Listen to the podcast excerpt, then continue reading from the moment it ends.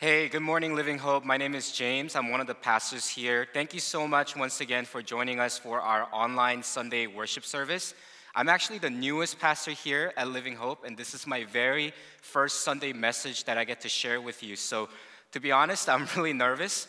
Um, but nonetheless, I feel super excited that I get to stand here uh, in our sanctuary and deliver a message that I believe that our Lord God wants you to hear. So whether you are a seasoned veteran following Christ or you are joining a church service for the first time and you're not exactly sure what you're looking for, I just want to say welcome.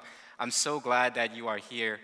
Um, I remember in college, actually, I, I had won like a 15 bucks off of a scratcher. And if you're wondering uh, if I had paid 10% like a good Christian uh, boy should, uh, the answer is no, I, I did not. And that's because I wasn't a believer in college. But fast forward a few years later, or several years later, I remember I had become a believer and I had a friend, a church friend, who was really good at gambling. I mean, this guy was incredible. Uh, he, he actually paid his way out of college using sports betting. Um, I, I, really wish that I was still friends with him. But um, um, he, one time I remember he had won a, a hefty amount of money. I, I, don't remember the exact amount, but I remember it to be like lower five digits, like $10,000, $20,000 or so on. And he wanted to give tithing. He, he wanted to give offering to the Lord for his winning. And my pastor at the time, I wasn't at Living Hope, I was at another local church. My pastor at the time was adamantly sure that that was not okay. He did not want even a penny of that money. And I'm curious, what do you think? Um, I don't know if gambling winning is something that you would like to bring to the Lord or, or give to the church for different purposes. Um, but I'm bringing this up to you to point out that no matter where you are, regardless of if you believe that gambling winning is completely okay to give to God, or that the Lord, or, or, you're at the opposite spectrum, you, you might believe that the Lord is not pleased with that kind of money brought upon, brought to him. I'm trying to point out for you that across the spectrum, there is an underlying assumption that we're making. And that assumption says something like people need to have a certain behavior, attitude, character, quality in order for people to worship God. People need to be X, Y, and Z in order for us to worship God. And, and you might think that, oh, well, I never heard of this thing before, but I want to point out for you that this assumption is quite prevalent in our lives. For instance, you may be a believer and you might have invited your seeker friend to a church service. Maybe it's today, I, I hope it's today. Um, and maybe your friend had responded this way. Your friend might have said, Oh, well, thanks for the church service invite, but I have a relational issue, or I have a negative habit issue, or I have some sort of brokenness in my life that I don't necessarily want to share with anybody, or that makes me feel somehow unqualified to join a church service. So, you know what? Thanks for the invitation, but let me figure this out first, and then I will worship God once I feel qualified. Or you might be a seasoned follower of Christ and you might even be in ministry in different ways. And you might have felt, and I want to say that I'm guilty of this kind of judgment too, that you might have felt looking at other leaders of the church or looking at other members of the church, and you might have felt, well, geez, what, what is the church thinking bringing this person into this role? I mean, shouldn't, shouldn't the church be fitting for a certain type of people? You might have thought that. I know I did. Or you might be joining us today and you are skeptical of this whole Christian faith thing. You are suspicious, even. Thank you so much for, for joining us, by the way. Um, you might be thinking, well, I like the idea of grace. I like the idea of forgiveness. I like the idea of love. And you might even like this Jesus figure. But you just can't come to believing in this God because you see that the church, the people who believe in Jesus, are not like him at all. You might feel that, well, church people are fake. Church people have wronged me. You might have been member of a church before, or perhaps you're no longer worshiping with the community because of the injustices and hypocrisy and fakeness and pain that you might have experienced from a local church community. And if you are there, let, let me just say, I don't represent the worldwide association of churches, but let me just say, as a fellow believer, as a pastor, that we're sorry. Can I just tell you that we own up to that? I acknowledge and recognize that the church, the people of God, have committed injustices throughout our history social, personal, individual wrongdoings we have committed, we have committed against you. And God, I myself, I confess to you that, that I'm a sinner, as we call in this Christian circle that I'm broken and I continue to commit personal and social injustices. But I also want to say that the line of thinking, because church has committed so much injustice that I cannot trust and believe in this God, or that because church has committed so much injustice that this God is not even real or cannot be real, I'm not really sure if that is so reasonable. In fact, I like to think that if we are thinking about and believing in this God who is supernatural, right, above and beyond what is natural, whom we believe philosophically to be transcendent, above and beyond what we can see, don't you think that it's more reasonable to say that the character and the nature of humanity cannot be ascribed into the character and nature of God. Rather, I think it's more reasonable for us to say that the character and the nature of God is what is getting ascribed into humanity. In fact, Tim Keller, in his book, The Reasons for God, um, he writes a chapter, chapter 4, the church is so responsible for much injustice. He recognizes, just like I confess to you, that the church has committed much wrongdoing. And he gives three major answers, and one of which is that the Bible itself criticizes the injustices that the church has committed. That the Bible itself criticizes the injustices that the church has committed. I want to tell you this morning that I understand. I understand that the people of God may be the first thing, a primary thing that you would look at to judge the character and the nature of God. And I empathize with that. But I also want to share with you, I also want to claim to you that when we buy into that kind of philosophy, what we're really doing is that we're ascribing nature of humanity into nature of divine being. And I'm not sure if that should be. In fact, I like to believe that the Bible, the revelation of who God is, is the primary source where we ought to go to to judge and discover and to describe and to really see for ourselves whether we're going to buy into this Christian God.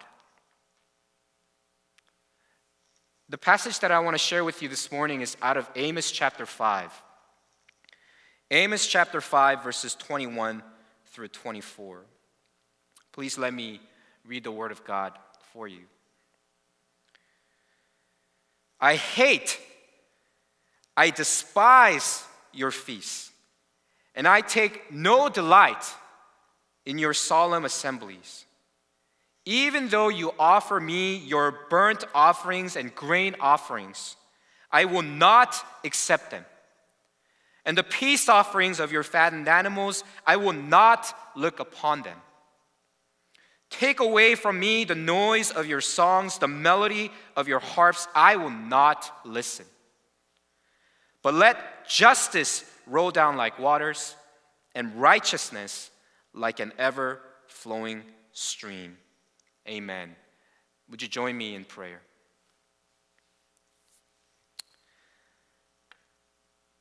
God, I pray that,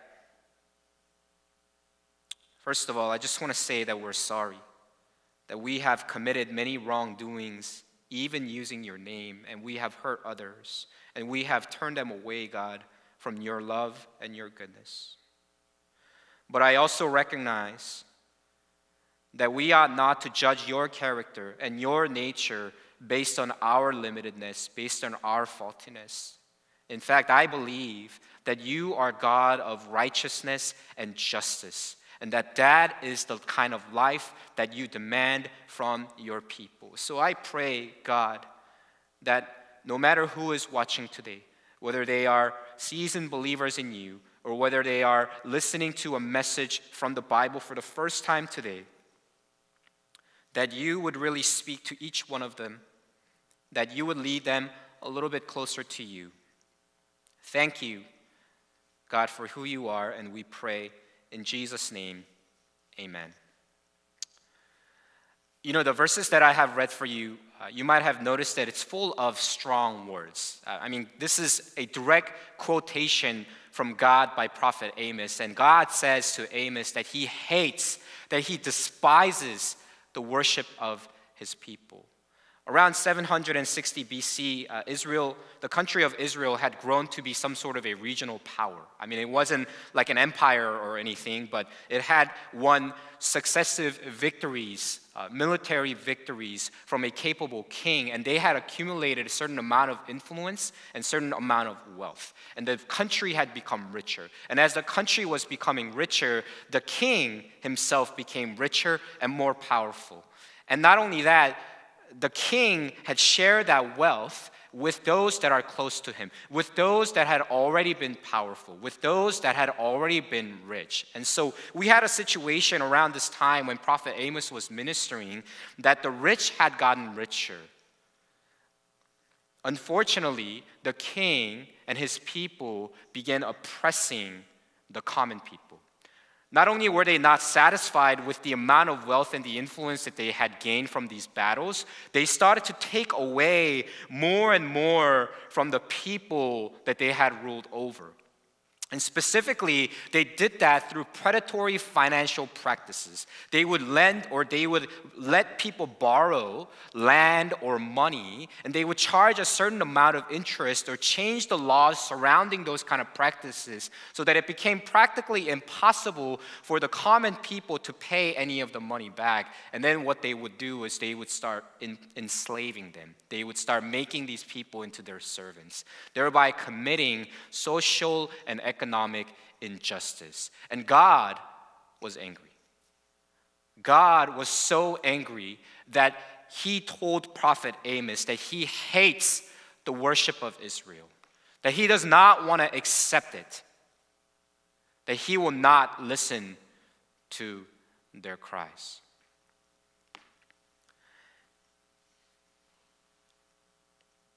And God so desired righteousness and justice so much from Israelites that in verse 24 he says, Let justice roll down like waters and righteousness like an ever flowing stream. I just want to pause and imagine the magnitude of the description that God is giving here. It wasn't that God wanted to say, oh, well, you know, Israelites, the king and, and the powerful, you guys did this wrong, so you know what, let me fix this and then, you know, it'll be all good. He didn't want to say that, oh, there are some mistakes that you made, so let me just kind of sprinkle the, the, the, sources of justice and righteousness here, and then we can just move on from here. No, God wanted to make sure in width and the depth and the breadth and the seriousness of justice and righteousness that He wanted to bring upon Israel and he used the imagery of crushing water, a waterfall of justice coming down upon the entire nation, an unending, an ever flowing stream of righteousness going across and through his people. When you can tell that God indeed cared about righteousness and justice of his people. But what did the Bible really mean by righteousness and justice anyway? The word righteousness, or tzedakah in Hebrew, uh, it's a loaded term. It's a loaded term, but I can simply define it for you today as having rightful relationships no matter the status of other people having rightful relationships with other people no matter their different statuses. What I mean by having rightful relationships, I, I don't necessarily mean just morally right relationships, although that is included in that. What I mean by rightful relationships is that having some sort of relationships with the other person that is mutually loving, mutually respectful, mutually encouraging, selfless, humble, other thinking kind of relationship that I would define as a rightful relationship. God didn't just want moral righteousness. God wanted a rightful relationship.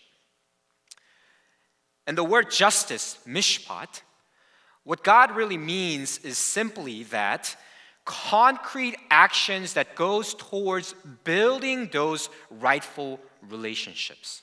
He didn't necessarily just mean these social justices or SJW as you know we kind of tend to uh, uh, simply categorize in today, uh, but he meant by justice, the concrete actions that people like you and I can take in order to build up the other person to be in a rightful relationship. And again, the emphases are in no matter the status and concrete action.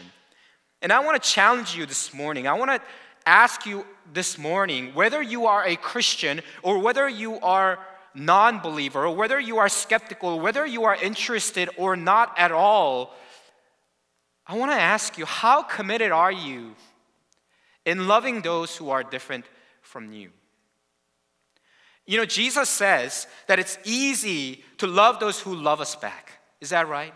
It's easy for us to love our friends, our family, those who make us feel good, those who compliment us, those who give us something, those that we can gain something from. I believe it's easy for us to love those people back. But what God is talking about here in the light of justice and righteousness is far more than that. He's not just talking about loving those that are easy to love, loving those that we can gain something from, but He's talking about loving those who are difficult, loving those who are different, loving loving those who are selfish, loving those who are different from you and I. May, they may have politically different views. They might come from a different culture. They might be belong to a different social economic status. Those people that you don't necessarily want to have anything to do with. Those are the very people that God is calling you and I to love regardless of whether you are Christian or not. And today I want to ask you, how committed are you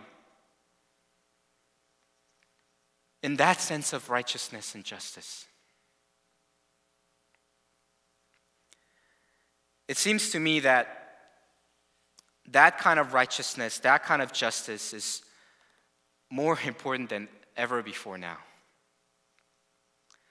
You know, in this COVID crisis, I mean, I have seen so much, so much resiliency from some people. I just want to highlight the medical professionals, thank you so much for sacrificing your, your own life, really, to heal other people, to serve, and to, to do your duty to the full extent. I, what an incredible source of strength and encouragement you have been for me. Thank you.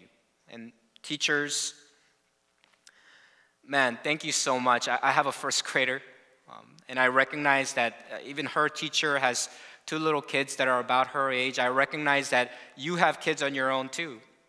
And that not only are you responsible in teaching my child, but you are responsible to provide that for your own children too. And that you went fully online so seamlessly. Thank you to all the factory workers, manufacturers. Uh, I mean, I've read so many heartwarming stories of people giving their extra time, people not even going home to their own families so that they can produce enough goods, enough supply, so that we can fight this COVID 19 together. Thank you. But unfortunately, I have also seen some ugliness from people. Um, I mean, I don't want to get into it for too much because, you know, I'd be depressed. Uh, but selfishness, racism, undue fear and anxiety, if I were to take a step back and observe the responses that I see from our country against COVID 19, I couldn't exactly tell you that it's this way or that way. If I were to observe a particular individual, I couldn't really give you a finite conclusion, a, a definite conclusion of what the overall COVID 19 response has been like. And I wonder why we continue to commit what I believe to be a philosophical error of ascribing divine nature and character from a commitment of an individual or a commitment from a group of people.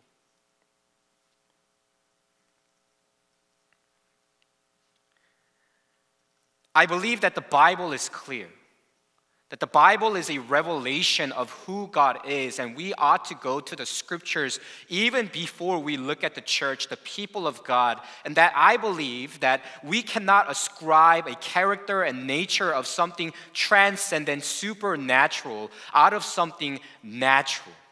And today, the passage that I have shared with you, God seems really clear that He wants justice and righteousness from His people, the church. But I want to make one side note for you that is important. It's that God wants justice and righteousness not as a prerequisite to worshiping Him, but that God wants righteousness and justice as a required response to worship Him. It's not that God forbid it's not that God prevented Israel from worshiping him, although he hated their worship. He never stopped requiring them from worshiping him as Israelite injustice and unrighteousness was continuing to increase. He continued to require, God kept requiring Israelite to worship him. But he wanted to make it clearly known to Israelites that the life of righteousness and justice was not a requirement so that they can worship him, was not something that they needed to knock out first in order for them to worship him, but it was that required response to the life of worshiping him. You see, it's not that our churches, it's not that our churches are so hypocritical. I mean, yes, we are. I know I am. It's not that because we are unrighteous and that we are unjust, that we need to drop everything and we cannot come to church services and we cannot claim Jesus as being good. It's that the church is still required to worship God, but that God demands a life of righteousness and justice because we worship God. I, um, I go to Starbucks every, every other day or something like that, um, about two, three times out of the week. And um, the Starbucks in my area, uh, the local Starbucks locations that I go to, have all been closed down because of COVID 19. And so, what I do is I drive about 10 minutes uh, out uh, to get to a drive through only Starbucks. And, and that particular location, uh, I, I have to uh, make a left into the parking lot and so that I can get through the drive through lane and then I kind of loop around to come back out and I am on my way back. And, and it's sort of a, a two, uh, two lines converging into one drive through line, if that makes sense for you. Or, or so I thought. So I thought it was a, a two line becoming one line uh, kind of thing. And yesterday morning, I was picking up my, my cup of tea and I, I, drove down the street and I, see this, I saw the Starbucks and I kind of stopped in the middle of the, the street and to make a left, I signaled and I saw that across of me on the opposite side of the street, there were like five, six cars, a little bit more than what I find usually in this location. Um, and so I thought, okay, well, uh, this is a, a two lane merging into one line kind of thing. And so I want to show the, these cars that are waiting that I'm being respectful. And so I'm going to let the first car go into it. and then and then I'm gonna follow the first car so that the people can see that you know I'm mindful of those uh, people that are waiting on the opposite side of me. And so I did that. I, I, waited, and then you know I let a car go, and then I I went in through uh, behind the car, and as soon as I was turning, the car that had become the, the first car of the opposite side lane now started to honk at me, and I knew the guy was upset.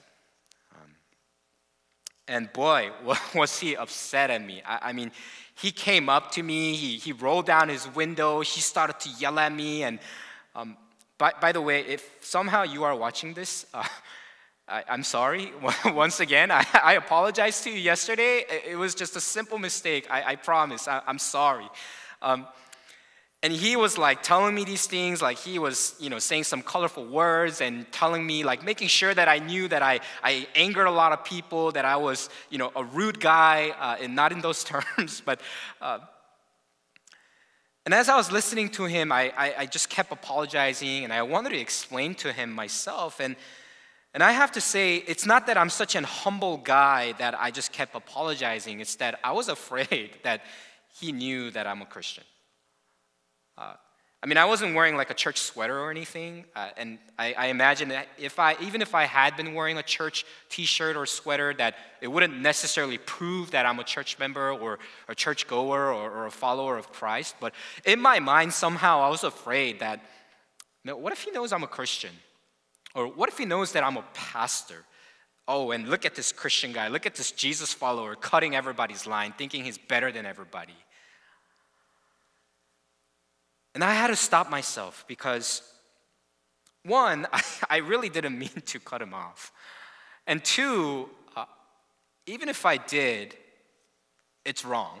Um, and I don't want to add to injustice, a personal injustice, right? That I know that I will continue to commit because I'm a broken person. That I had to come to recognize that the character and the nature of my God does not depend on who I am. It's that the character and the nature of God is written clearly in the Bible. It's that even though I'm a broken person, even though I continue to make mistakes that I may be unjust and, and not righteous, that I can still worship this God. And by worshiping Him, this God who is full of righteousness and justice, so much so that He wants righteousness and justice to pour down upon me as it was a crashing waterfall or an unending stream of river, that God wants better for me.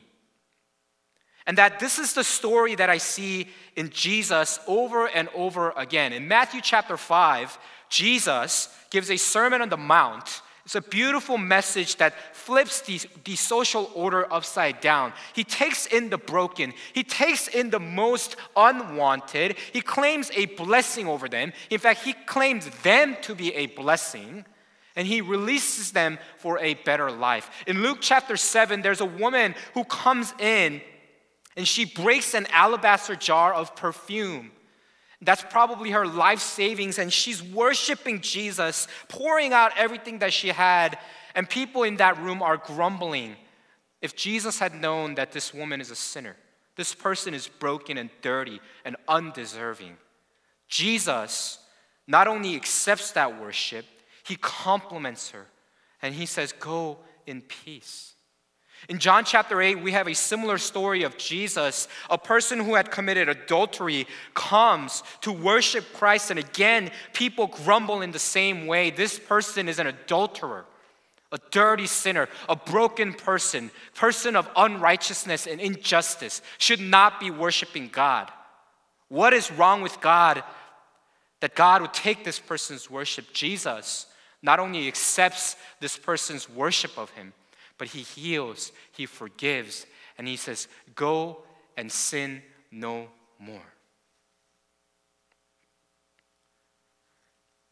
You see, God is a God who is full of righteousness and justice. He accepts broken people's worship. He heals them, He forgives them, and He sets them away so that they can live a better life. He demands a life of righteousness and justice from the broken.